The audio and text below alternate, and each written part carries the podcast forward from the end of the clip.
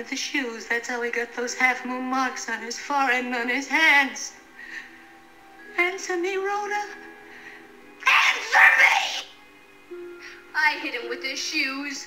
I had to hit him with the shoes. What else could I but do? You realize that you murdered him? But it was his fault. If he gave me the medal like I told him to, I wouldn't have hit him. But he shook his head and said no. So I hit him the first time, but he kept on crying and making a noise. And I was afraid somebody would hear him, so I kept on hitting him, Mother! I hit him harder that time, and he fell in the water.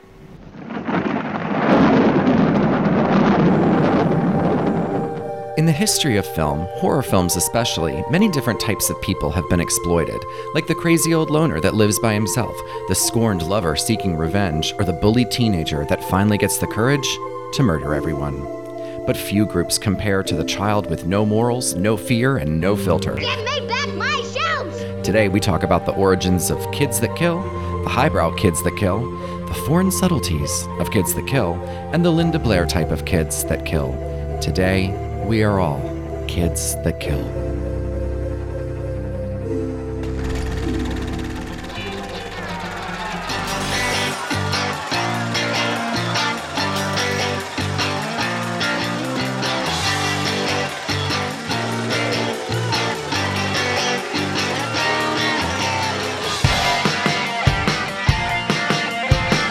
This is of Film History, a lowbrow look into the high art of cinema. Every episode is an in depth look into a niche topic of film that is not normally discussed in polite company.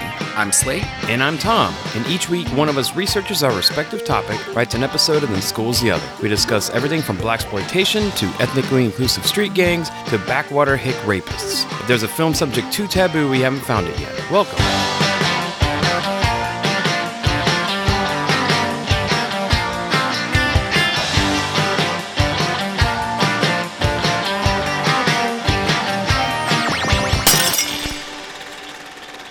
Hi, Tom. Hey, Slate. How are you? Oh, I'm good. How are you doing? Good, thanks. All right, this is kind of the end of season three. Yeah, we're wrapping things up. This is our last recording session until we're done. Four more episodes.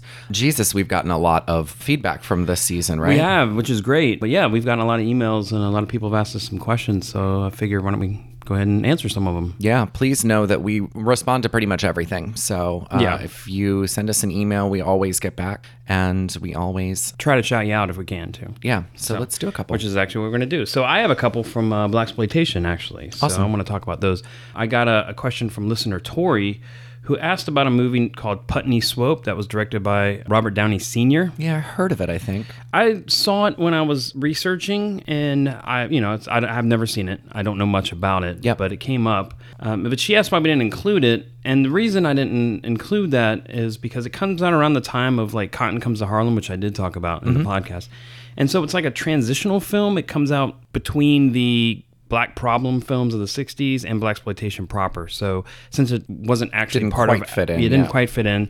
So i didn't mention it but uh, she was very adamant that it was a great movie to watch so i'm interested in We should seeing check it out. so Sounds we'll, we'll check it out. So thanks tori for Thanks, uh, giving Tori. us that suggestion. And then uh, another listener william he had uh, brought up a couple of things with blaxploitation too. One he had mentioned that Blacula played by william marshall uh, love Blacula Mm-hmm. Yeah, yeah. he actually turned out to be the king of cartoons from pee-wee's playhouse that tv show Oh, I remember him. i forgot all about that That's so funny. Yeah, it's really an cool. interesting career. yeah, and he also brought up something which I did research and totally forgot it in the episodes, which was there's a, now a pay service called Brown Sugar, sort of like the Netflix of blaxploitation, and you can order a service and watch a bunch of urban movies and blaxploitation movies and stuff like that. That's amazing. That's really cool. So I actually had that link, and I was like, oh, I'm going to talk about it, and I failed, and William called me on that. So thanks, William, for letting our listeners know. I'm going to put the link on the Facebook. Awesome. And so anyway, that's all I've got. Thanks, guys. Thank you. Give me back my shoes! Okay, let's set a few ground rules before I get started. All right, good. Remember that I did Bad Babies, mm-hmm. and I didn't talk about really anything other than a baby. I didn't talk about kids, I didn't talk about teenagers. Nope. I only talked about like little babies.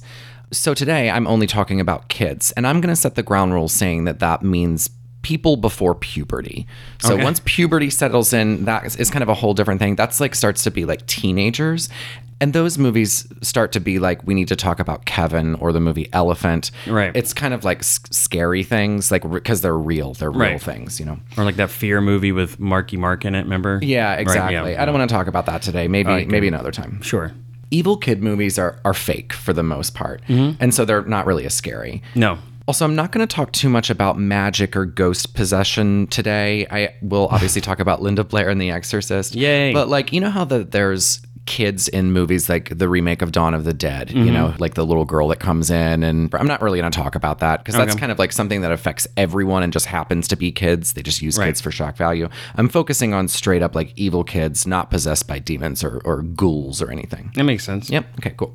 I looked back in history to see where the evil kid thing came from, and I'm going to tell you what I found first before we get into like evil kid movies. Okay. Remember how when I talked about devil dolls, I was like, here's the history of like where it came from? Right. There really isn't one for kids that kill. It's not really a thing. But of course, I did find a few examples of actual kids that kill Okay. in history, and I'm going to tell you about a couple of them to scare you. Exciting. I, w- I'm, I'm looking forward to being scared. One of the most famous cases was of a little British girl named Mary Bell. Her mother was a prostitute and she had been molested as a child, presumably by her mother's customers. In 1968, she was convicted of strangling and mutilating two little boys, one three and one four. That's harsh, man. Yeah, she did this when she was 10 and the second one when she was 11.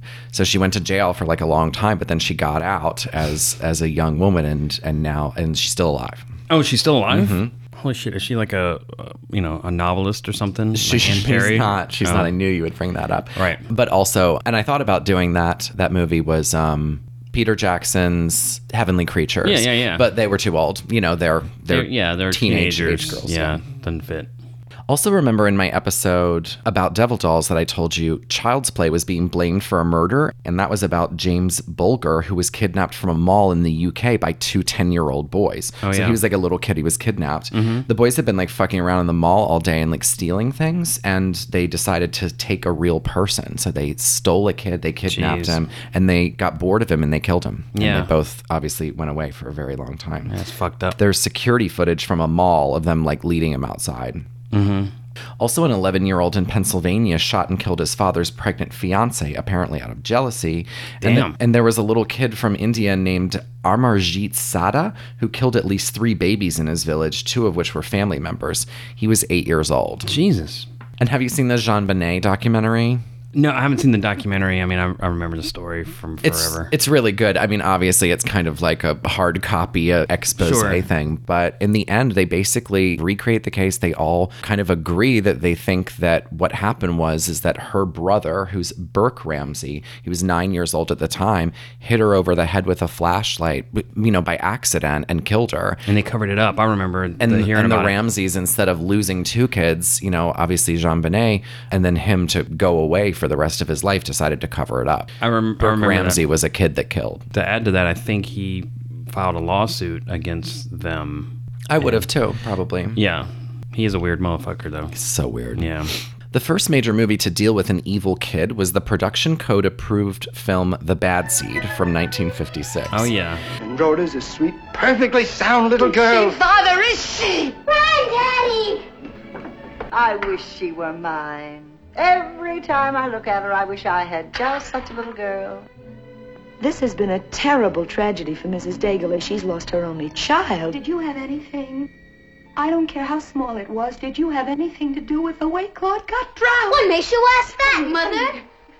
Now look me in the eye and tell me the truth, because I must know. No, Mother, I didn't. So we watched The Bad Seed Yeah, a we few did. weeks ago, and I want to chat about it a little bit. But Okay. let me tell the listeners what it is before, so we don't spoil or anything first, because I know you had never really seen it or never even really heard of it. No, I hadn't. The Bad Seed was a play in the 50s about an eight year old girl that may or may not be a murderer. So, long story short, Patty McCormack plays Rhoda, who lives with her mother and is a perfect student until she gets mad. A student drowns during a school picnic, and the penmanship ribbon he had on him has disappeared. Patty's questioned by a few different people a few different times, and it eventually comes out that she wanted that ribbon, and there were marks on the kid's body that made it appear that he had been hit in the face, pushed in the water, and then held down. This movie came out in 1956. It's kind of Yeah. a little crazy. Yeah, it's very crazy. Then her mom finds out that Rhoda has the medal, killed the kid, and also killed a neighbor back in Wichita. She starts helping her hide the evidence, but then the simple minded janitor suspects something, so Rhoda lights his bed on fire with him in it, and he burns to death. This movie was made in 1956. Yeah, just still kind of disturbing. I mean, it's very disturbing. It's- Yeah. yeah. Rhoda's mom realizes that she is the adopted daughter of a serial killer, so she throws the medal into the lake and then gives Rhoda a bunch of sleeping pills to kill her. Then she shoots herself.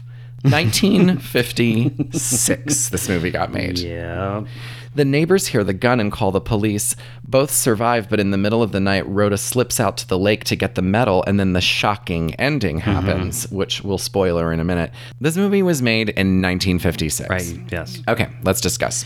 Performances are really what made this movie. Obviously, Mm-hmm. You know, it's not graphic, of course, because it's 1956. Yeah, they cut away to any you don't thing see that implies any yeah. actual murder, but the girl is highly memorable and does a great job Yep. carrying this movie as this crazy sociopath freaking little girl. Yeah. She's nuts. Yeah. So I just want to talk about what I find so interesting was that the production code passed this movie, Right. which is shocking that it did it. It was obviously based on a play and kind of functions really as kind of a, a one act play, really. Right. So I'm going to go ahead and spoiler the ending. Do you think it's okay? Yeah, fuck it. It's been out since 1956. Yeah, you should have got it. So at the end, she goes out to the lake to go collect the medal, and basically, for no reason at all, she gets hit by lightning. Yeah, and it she just gets her. struck by lightning, and then it's like the end. The end, yeah. So So abrupt and out of nowhere. Which is really weird because obviously in the play that didn't have production code standards, she gets the mother dies and she gets away. Oh yeah. So, but in the movie, the production code mandated for every movie that if somebody did something wrong, they had to be punished for it in Right. some way. And they didn't have any way to punish her. So they just made her get struck by lightning. And then the really interesting thing to me is at the end of it, just because the movie was just so shocking at the mm-hmm. time and so dour and and negative that just like in a play they have all the actors walk out onto the stage and it like shows their names shows that they're actors and then Patty McCormack and her mother come out together and then her mother starts spanking her and, And they're, they're like laughing, laughing yeah. and they're like ha ha ha and what do you call it when all the theater actors come out and take a bow it was yeah it was like their was take that- a bow moment yeah. from a play except it was in a movie but they did it to like lighten the mood of this movie about a girl who's a serial killer got struck by lightning. Right. Yeah. And, and everybody's life was ruined. And here's the thing too, they did play it up like it was going to go that way in the movie too, like the play did. In other words, after the mom shoots herself, it shows the hospital and they talk about, oh no, what happened? And then you realize the girl survived and they don't let you know the mother survived until like a little bit later. Right. So you, you're left thinking everybody died at first. And then Yeah. you're thinking, oh, the girl survived. Oh, great. The crazy girl's alive. Then the mom's dead. Yeah. Then you find out the mom's still alive and she's got like a bandaged head. And then it goes which to is that kind of ending. which was kind of attacked on. I mean, obviously the Right. original ending was that the mother dies and then Yeah. she gets away. So it actually got four Oscar nominations. Yeah. The the drunken mother of the little boy that dies got Mm-hmm. an Oscar nomination, which now it's kind of an over the top performance, Yeah. but probably at the time that was a very she played a drunkard and played it. Here's the thing, uh, yeah, well, that's still that transition of naturalistic acting and but mostly stage type of acting. Yeah. and also she did a good job in pieces. Like some of it was way too ridiculous, so Yeah. it was inconsistent. But I could see where some of it was like, oh wow, she's doing really good. But then in the next scene, she's like over the top. So I think it's just hard to translate. It's a neat transition in that time period to see how people are trying to morph acting from stage to screen. So. Yep. The Bad Seed was actually remade in 1985 as a TV movie. I can't find it anywhere. It's like this thing does not exist. So Any stills or anything from it? I it? couldn't f- I couldn't really find anything about it. So if any listeners have seen the remake, the 1985 TV movie remake of The Bad Seed, please. And that's under that title. It is. Okay. It would take another four years to see another fucked up kids movie, and this one was the British film The Village of the Damned from 1960. Oh yeah. Village of the Damned was originally supposed to be an American MGM film, but they were getting a lot of heat for anything that depicted not kids that kill, but anything that was considered to be immaculate conception. Oh. Isn't that a weird twist? That is a mm-hmm. weird twist. I didn't see that coming. Yeah. Get it? So they, Get me back my! So they sent it to the UK. It's basically about a phenomenon that causes a small village to conceive and birth a group of children that have telepathic abilities and also all look the same with platinum hair and scary eyes. Creepy. The movie was a pretty big hit and is still seen as one of the most of the original horror movies from the 60s. It also kind of continued the notion that bad kids are born that way, kind of like Rhoda from The Bad Seed. Yeah. There was a thematic sequel called Children of the Damned from 1964, which was similar, but instead of evil little alien kids, the kids were more of perfect kids of the future that society couldn't really recognize. It kind of had a Jesus was put on earth to save everyone and we just murdered him instead kind of feeling. Hmm. They killed the kids at the end of this one too, so Oh, lovely. The next movie really goes more into the nature of humans, especially kids when they don't have rules. That movie is, of course, the 1963 adaptation of William Goldman's book, Lord of the Flies. Oh yeah. Have you seen this recently? Not recently. It's been a while. Yeah. There's also a 1990 adaptation that isn't as good, but like the movie Lord of the Flies is fucking nuts. Yeah, it's bonkers if Yeah. I remember correctly. Long story short, because we all had to read it in high school, a group of British schoolboys get plane wrecked, ship, ship, plane wrecked, shipwrecked? Well, uh, the plane crashes. They're on a plane and it crashes, right? Plane So- wrecked? Does that mean it's plane wrecked? Yeah, You're lying. sure. On a That's the desert. techni- technical term is plane wrecked. Okay, they get plane wrecked on a desert island and have to figure out how to live on their own. They kind of split into two groups one that is trying to keep order and rules, and one that are a bunch of savages that want to hunt and run wild. They end up killing a kid kind of by accident, and then another one on purpose, and are about to kill the last remaining civil kid when the army discovers them.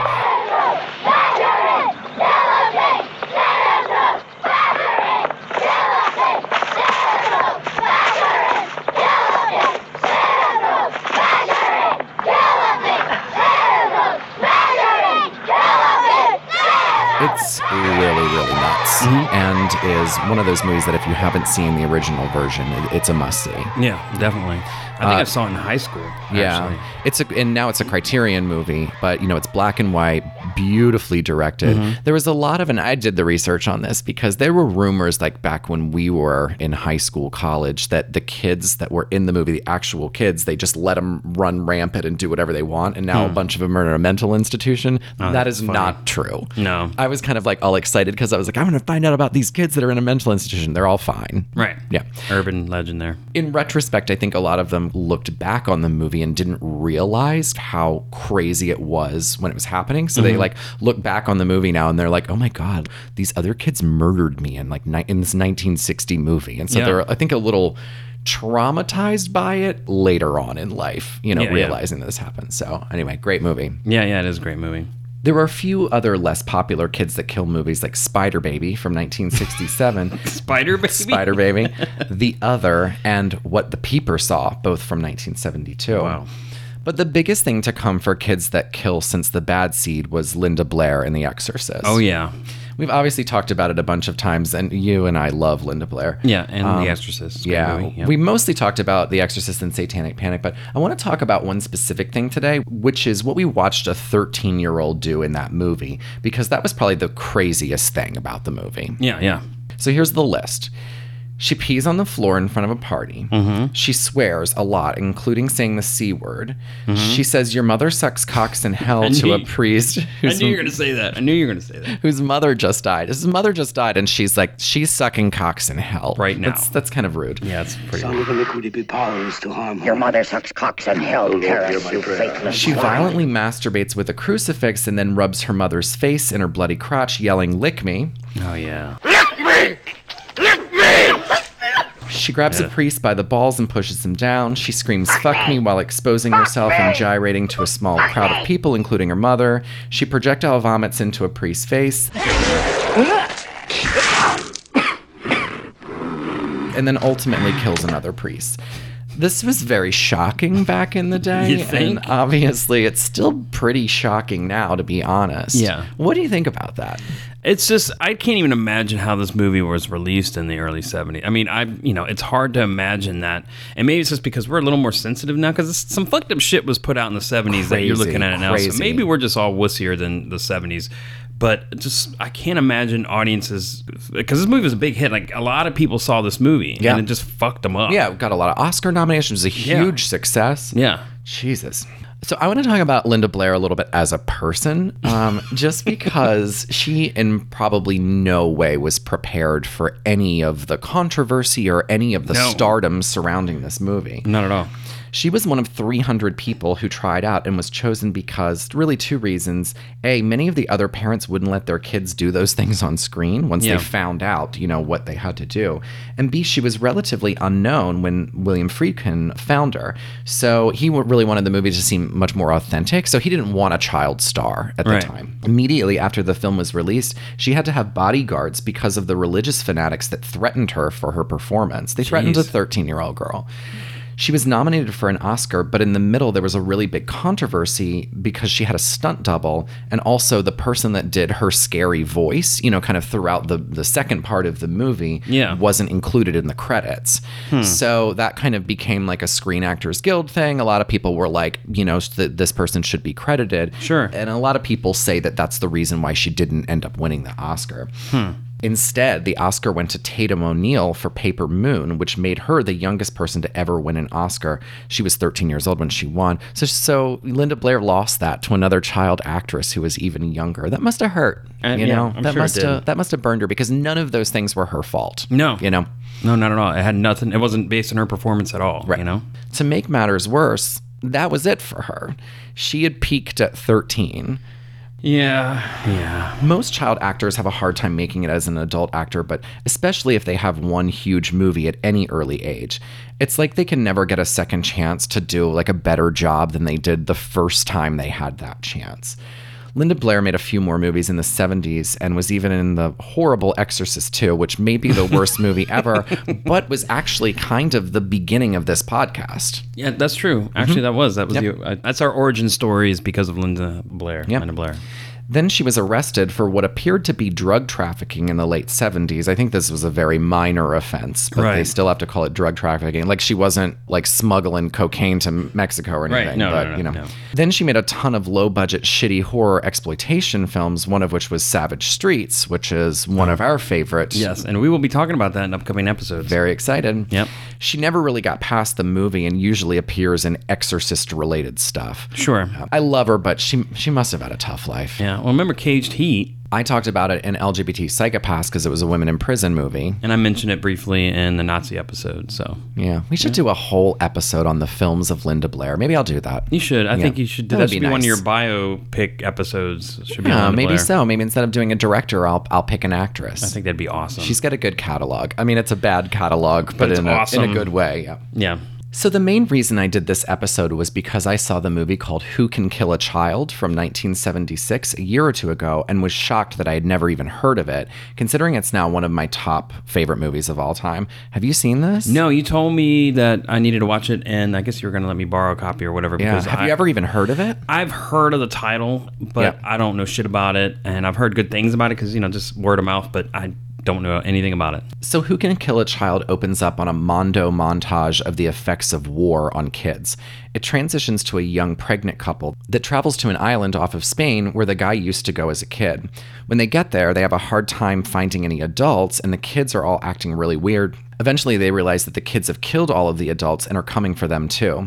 I'm not going to spoil the ending because it's pretty shocking, but there is a scene where kids hit a hanging dead adult body like a pinata.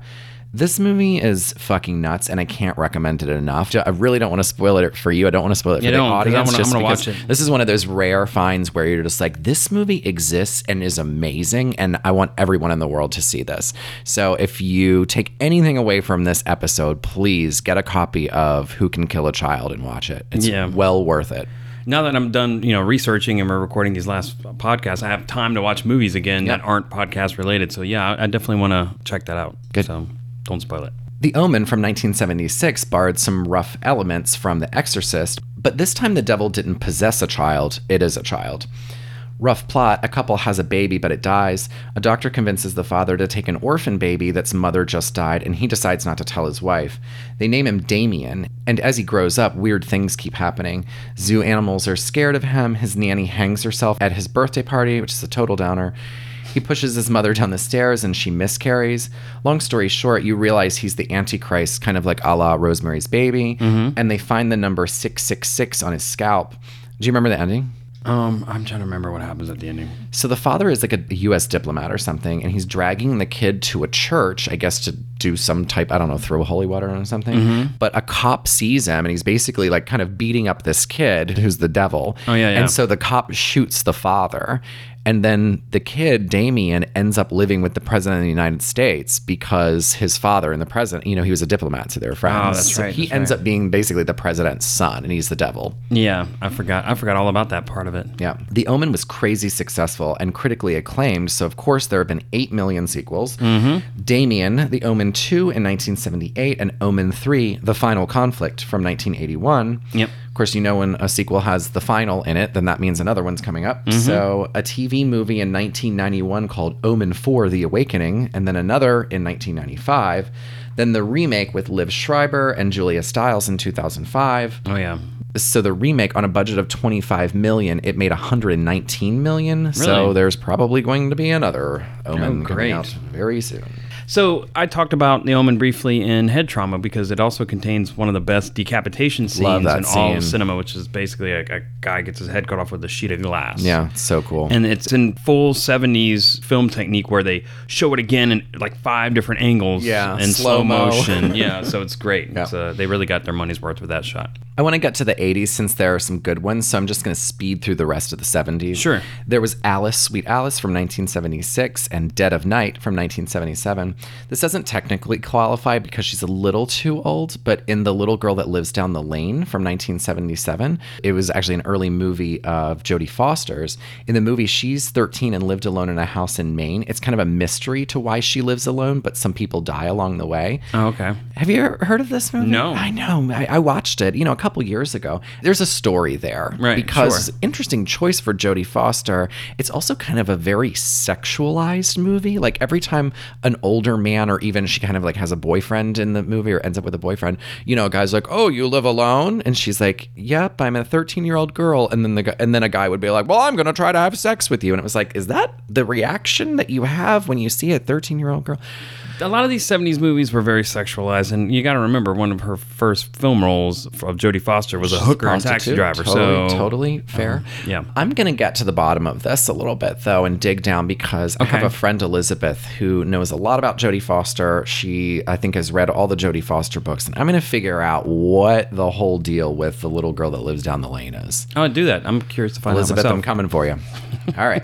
There was also a movie called The Child from 1977. And I want to talk about this next one for a second because it's the movie Halloween from 1978. Mm-hmm. You know, Michael Myers killed his sister when he was a kid. Yeah. And then, of course, the whole rest of the movie happens when he's an adult or uh, an older, he's like a teenager, right? probably in his 20s I Okay, think yeah. So I haven't seen Halloween in a really long time. They show him killing his sister in a flashback. they sh- it's at the beginning of the movie they show him and actually they show it from his point of view so it's the camera's point of view Oh, with the, he puts that's the mask right. on and then he She's having stabs- sex. yeah or something and, Yep. and he kills her Wasn't she having sex? I'm sure I don't remember that part of it you think I would but I remember that it's a POV a long POV shot of him Right. going and stabbing her and then the movie And then it goes to present day. Yeah, right. yeah. Okay.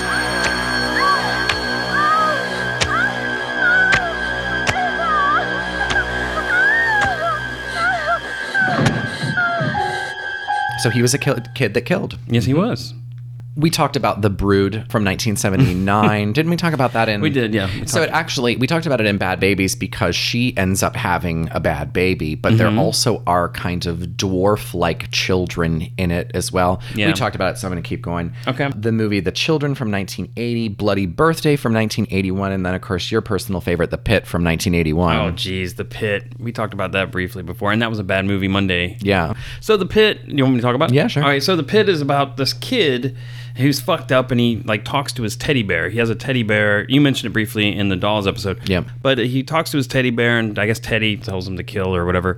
And as he has this pit in his out in the woods, Completely unrelated. Unrelated. This pit is in the woods somewhere, and it has these like you know unevolved tra- what he calls trolologs in there that like human flesh.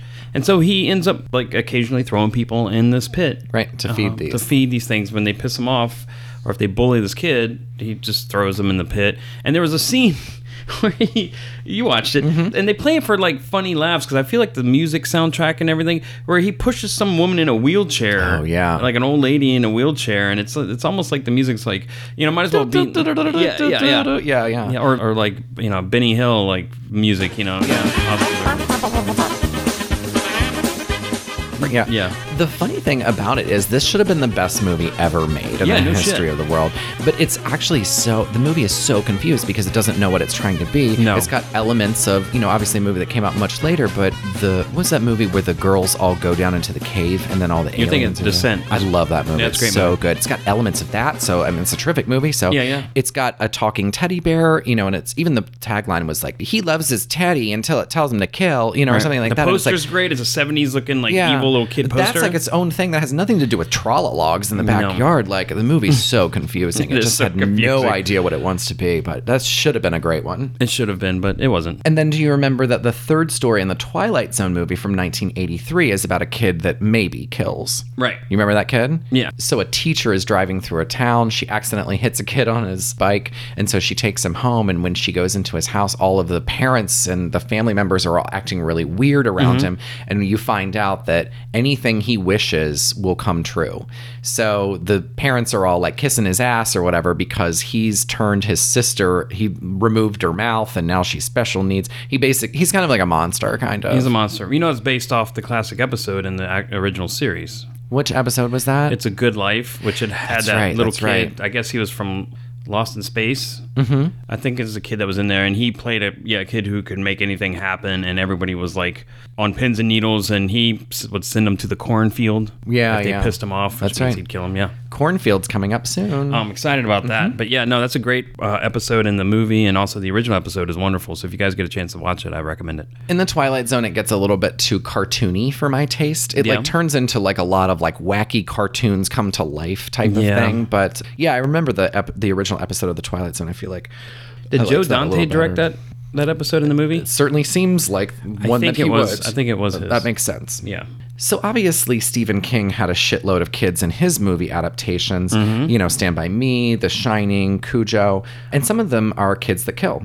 I'm going to talk about three of them today. Oh, The great. First is Firestarter from 1984. Oh yeah. I just watched it again. Have you seen it recently? Not recently. It's very boring. I Is was it? so bored through the whole movie. I mean, it's kind of like, oh, this is an interesting plot, and then nothing happens for a really, really long time, and then she kind of blows up some like FBI, some like it's like the feds. She like Yeah. catches them all on fire, and then the movie's over. And I was just like, that was boring. I was bored by that. Yeah, and that was also back when Drew Barrymore was like in every Stephen King property. Yeah. and she was strung out on drugs. Yeah, she was nine when Firestarter uh, Yeah. was released, and probably already a three pack a day smoker. Right, and a cokehead.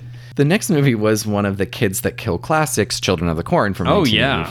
Have you seen this in a while? I saw, yeah, actually, because I was watching it for some fucking reason. I don't know, research or something. Yeah, it's really something. Yes. Um, rough plot a couple are driving to Seattle for the guy's new doctor job and they hit a kid in the middle of the road. Mm-hmm. They realize his throat has been cut prior to them hitting him, so they go into a tiny corn town in Nebraska to find the police.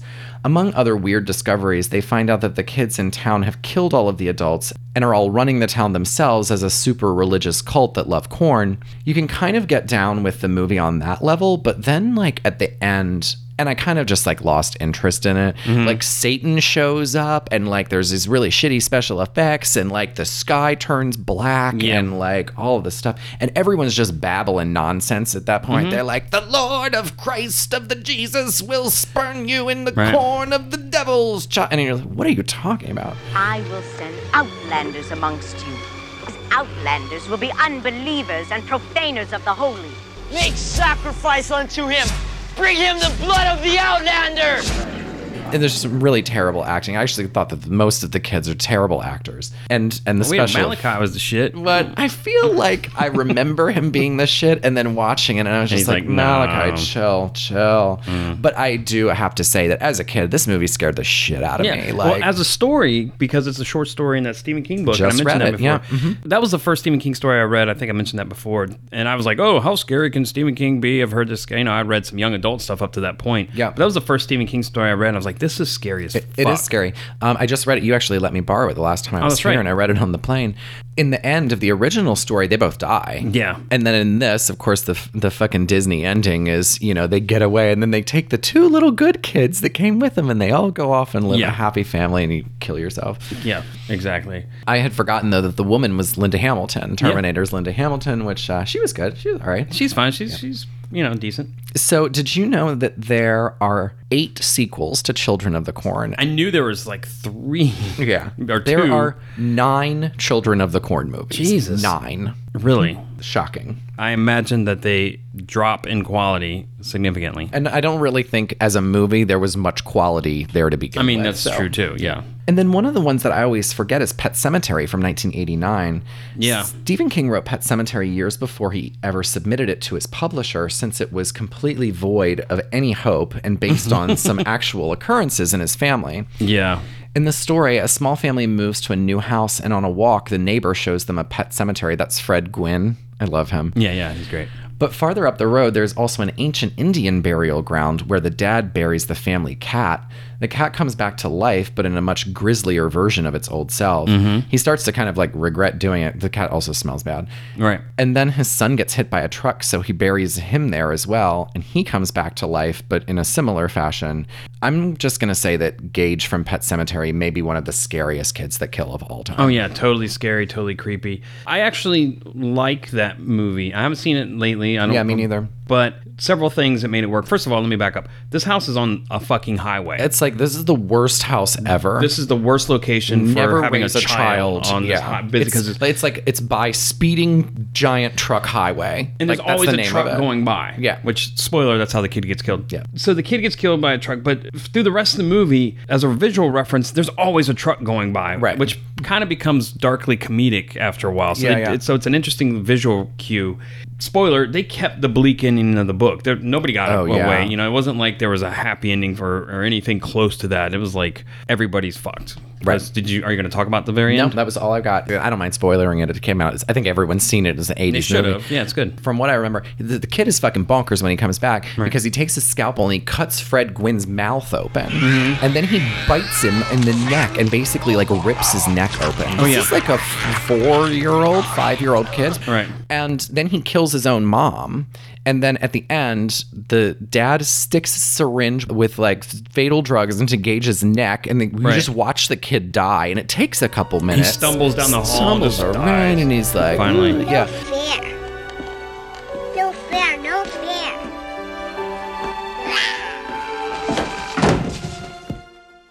And then the husband pulls the wife down. He hung her, I think, pulls her down, and then drags her off to the Indian burial ground to bury her. And that's the end, end of the movie. So it's like, oh no, she comes back. She, She ends up back. coming back in the final Right. like frame of the movie. And actually, it looks like the kid had cut out her eye because when you see her, it's all like a bloody, gaping hole in her head, and then then it cuts to the end of the movie when she comes to the dad or whatever. yeah, yeah, that's nuts. dark that's nuts. all around. So uh, kudos to keeping it that dark. Yeah, I've only, you know, as a kid when I watched that movie, I probably saw it when I was 12 or 13. Yeah. I very rarely turn off a movie because I'm so scared. And I remember watching that on VHS and stopping it. Wow. And being like, I need to take a little break from this until I can come back. And I think I came back like an hour later and watched the last 10 minutes of it, but I was so scared by it. Yeah, yeah, scary shit. A few more titles from the 90s From a Whisper to a Scream from 1987, Hmm. Beware Children at Play from 1989, Afraid of the Dark, and the movie Mikey from 1992. Okay. And then there was the Macaulay Culkin dud The Good Son from 1993. Henry, come on down here.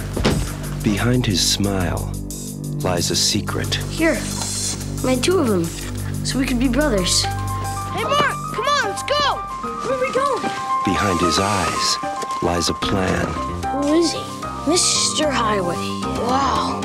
What are you gonna do with it? And behind the image of a good son Coming? So what are you guys up to out there? Sorry, Mom. Top secret.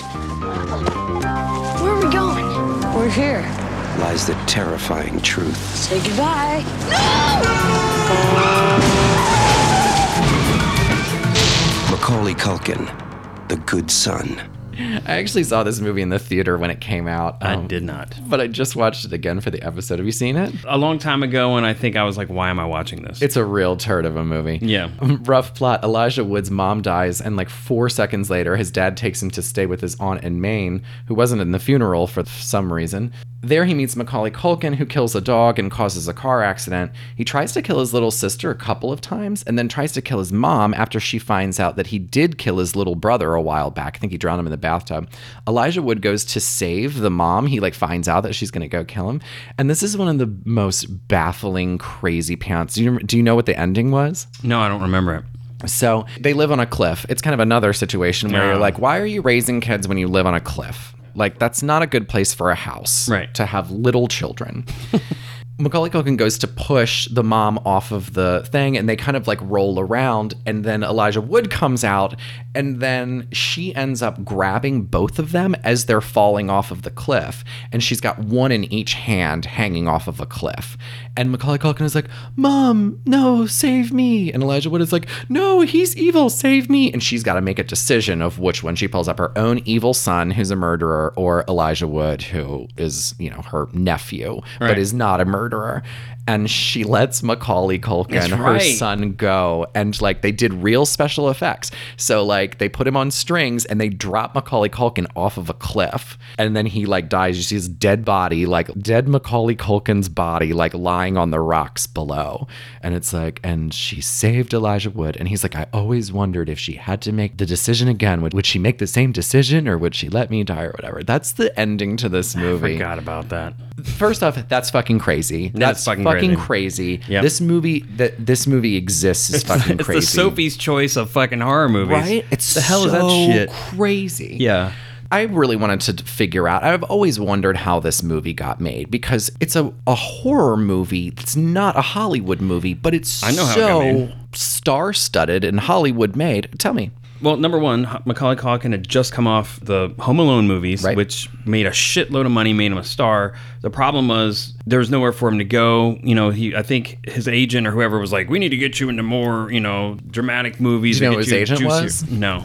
His horrible dad, Kit Culkin, was his agent. So that explains a lot. So they were just kind of going to rush him right into Home Alone 2. And Right. his dad was like, well, hold on. Now all of a sudden, I'm a Hollywood agent for my son. Right. I want to throw some star power around. Right, and that's exactly how that happened. The Good Son had been floating around Hollywood for years, Mhm. and you know there they it had been stopped and started, and you know people would have interest in it and then lose interest in it. Yeah. And Kit Culkin got a hold of this script and was like, "This is the movie my son is going to make. This is going to take him into a different territory." And they were like, "Eh, "It's not really a good idea. He's kind of like America's kid, you know. Right. We- let's just let's just do Home Alone 2." And he was like, "He's not doing Home Alone 2 unless he does The Good Son." It's the Good Son of all things, Right. You know, he saw the script.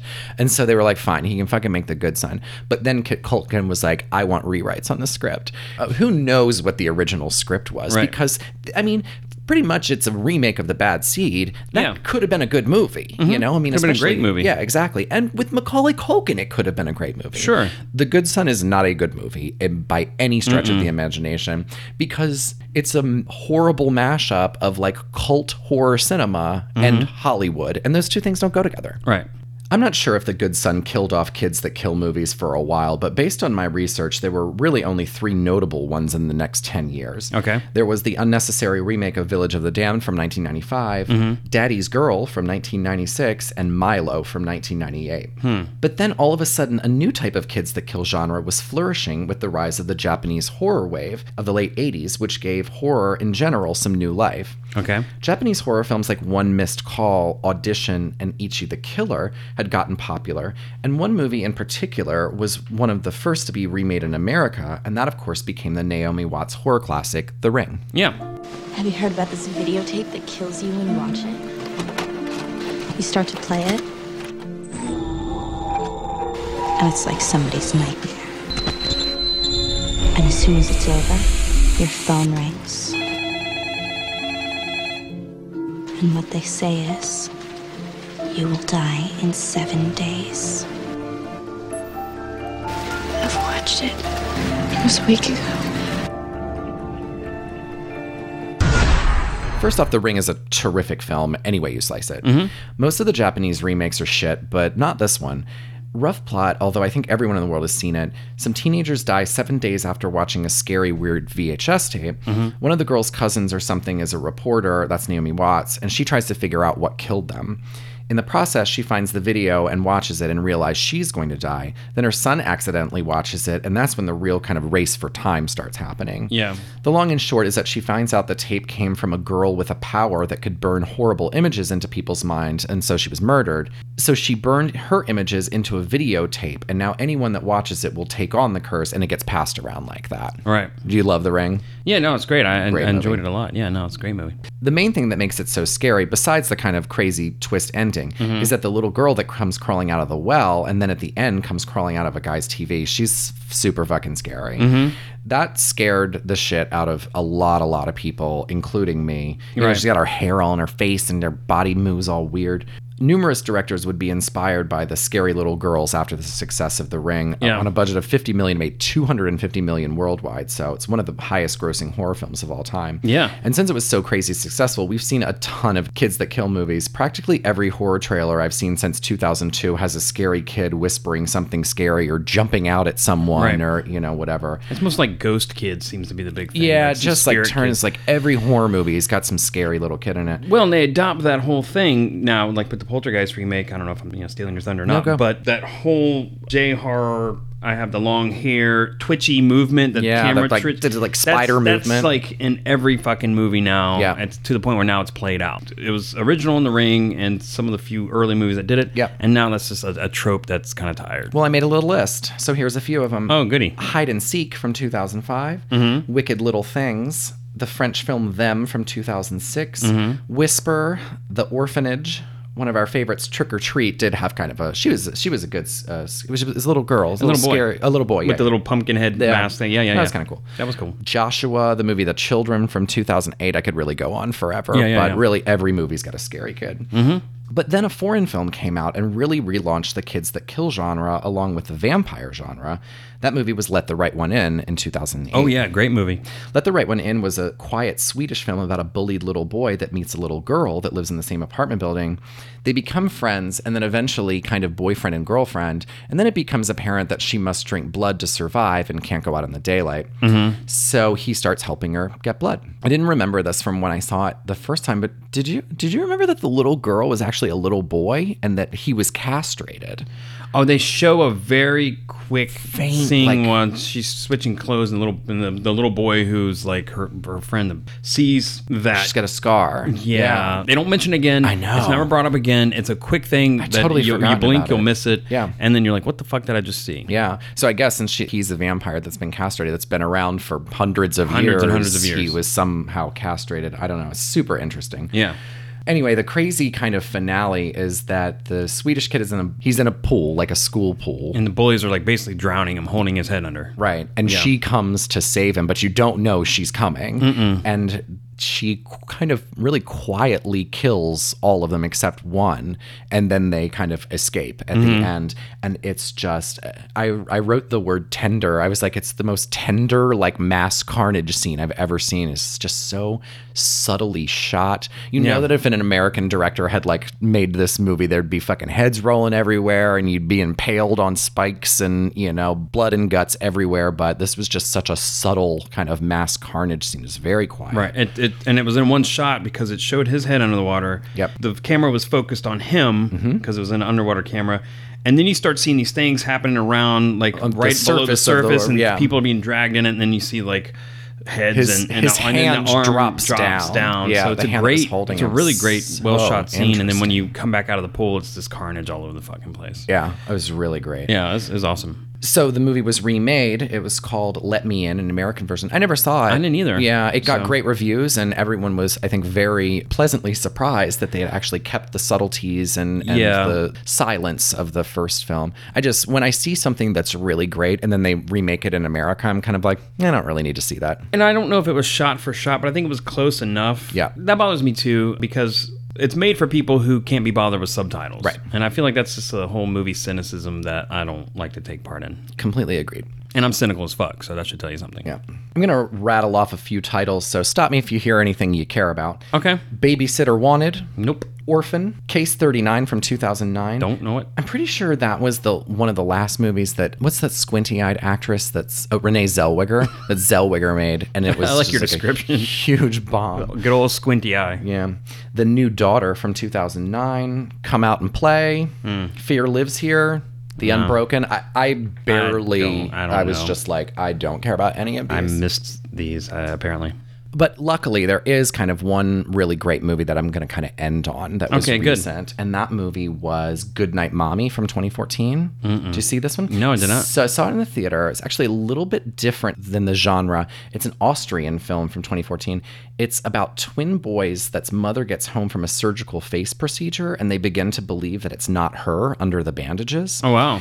This is actually a medical disorder called Capgras delusion, which is when a person holds a delusion that a friend, spouse, parent, or other close family member has been replaced by an identical looking imposter. You know, that's kind of the thing that you Yeah. hear about. That's like a paranoia, you know, type disorder that you hear about in like the X Files, you know? Yeah, sure. Anyway, they tie her down to get her to tell her the truth, eventually supergluing her mouth shut so she can't scream. It's and it's the most grueling scene of her trying to get it open. Then they've got to cut her cut her mouth ah, open that to get it out. I won't spoiler the ending, but it's a pretty good twist. And essentially for a movie with a cast of 3 people, two of which are, you know, very young twin boys, it's Yeah. a pretty great, quiet, you know, but really interesting movie. Not my favorite movie of all time, but, you know, it, it was kind of genre defying. It gives me some hope that a Kids That Kill movie could kind of come out that's a little fresh, you know. Right, right. Yeah.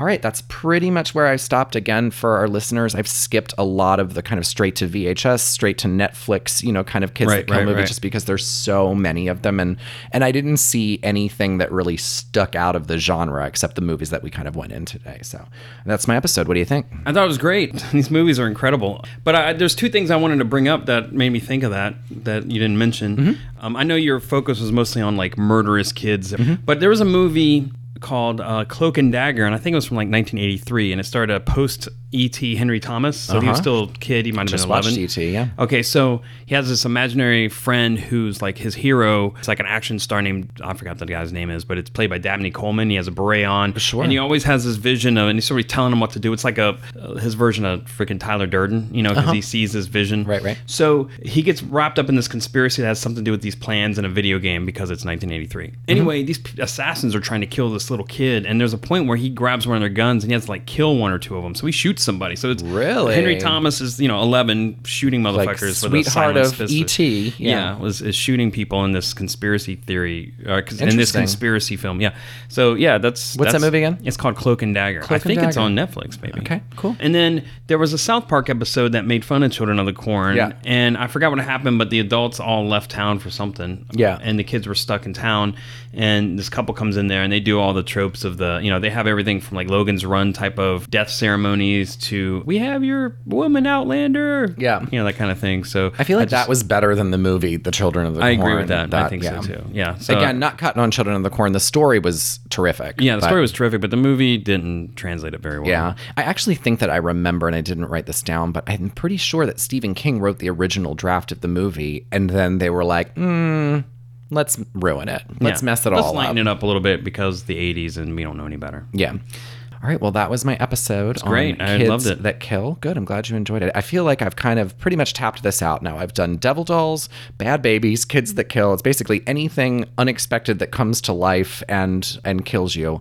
I feel like this was kind of like a weird trilogy that I feel like I'm done with now. Maybe terrible teenagers. Terrible teenagers. Uh, That would be Terrifying everything. Yeah, that would be yeah all of life. Yeah, there's so, So, many out there. I'd have to get super, super micro, I think, on something. That's you know? true. Yeah.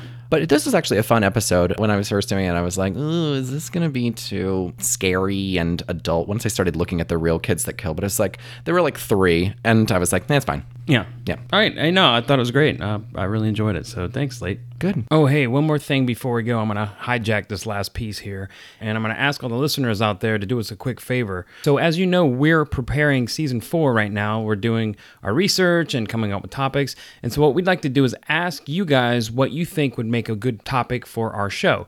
So, if you have any ideas, go to iTunes, find us in the podcast section, and go into ratings and reviews part of that. And then you know fill out like you're doing a review but go ahead and put any topic you think would make a good episode of our show. So you can just type in something like chlamydia fart jokes or spam or whatever the fuck. We, we don't care. Put something in there you think would be cool and we'll go through all of them and we'll pick one. And if we like it we'll research it and we'll actually air it in season four. And we'll give you a high five and a mad shout out and say thanks you're awesome. Your topic was the shit and we'll be in your debt forever. So if you could do us that favor that'd be awesome. We'd love to hear your ideas and we're willing to go forth and make a kick-ass episode out of it. So there you go. Okay back to you slate. Well thanks everyone. We will see you next week. All right see you next time. Thanks for listening to slums of film history. You can find us on the web at slumsoffilmhistory.com where you can find links to some of the movies we talked about today, along with pictures, videos, and additional resources, as well as Sunday Slum Day, our weekly recommendation for the best and sometimes worst films every Sunday night. If you want to keep up with us, we're on Facebook and Twitter, where we share out a lot of additional content. And as always, please fact check us and let us know if we left anything out. We're not professionals, just two friends that love gross movies.